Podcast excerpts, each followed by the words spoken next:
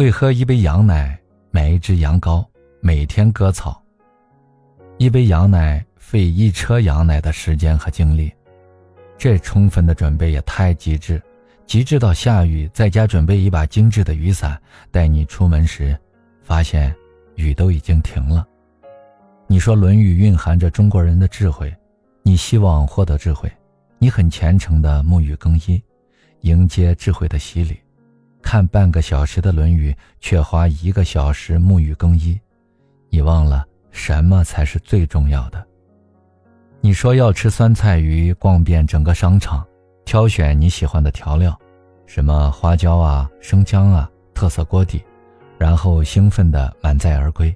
回家洗着锅碗瓢盆，正准备大干一场，却发现酸菜和鱼忘记买了。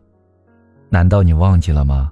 酸菜鱼的主角是酸菜和鱼，花椒、生姜、特色锅底只是配角。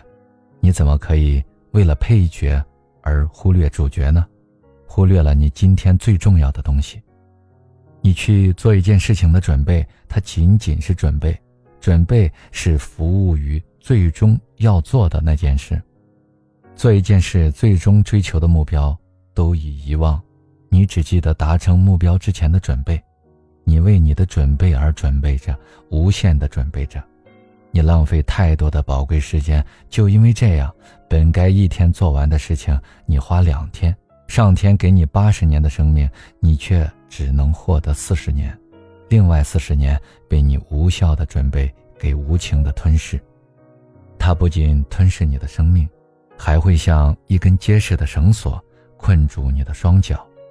你本可以登上泰山，到达山脚的那一刻，突然发觉迈不开脚步，你只能无功而返，放弃了儿时的梦想。你还记得你的梦想吗？你还记得5岁时和爸爸说的那句话吗？长大了，我一定要登泰山。你还记得小学4年级那篇《桂林山水》吗？当你听到老师讲解的桂林山水如此的秀丽俊美，你暗暗发誓，长大后定要走遍祖国大好河山。长大的你去过杭州西湖吗？去过承德避暑山庄吗？去过西藏布达拉宫吗？去过新疆的楼兰古城吗？没有吧，连你家门口那公园你都没去过。你说你现在很忙，你说你还没有准备好，你说你还没有想好先去杭州还是先去西藏。你在犹豫，你在推脱，你永远都可以找到一个搪塞的理由。我还需要再准备准备。由于你的准备，邻居家橘子树结满黄灿灿的果实，而你还没有找到栽种树苗的地方。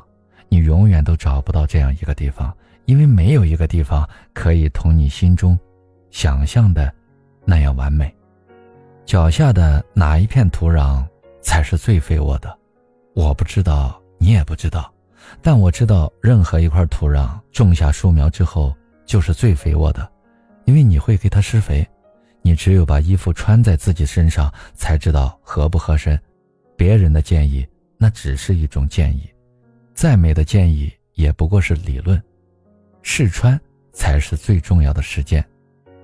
间接的经验是需要的，但你别忘记自己亲身的经历才是最深刻的，才是最能帮助你解决事情的。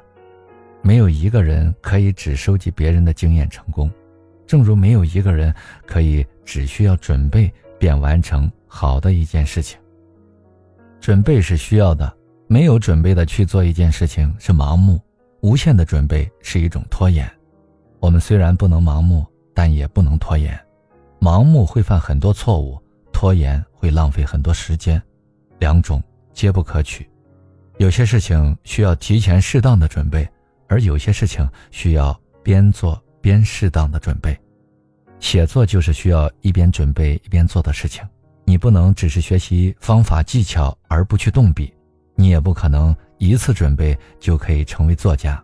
你需要无数次的准备，你需要无数次的练习，你需要通过学习来提升你写作的技巧，你也需要通过写作来验证你学习的方法。循环往复便可提升写作的功底。做适当准备，别忘记最终的目标。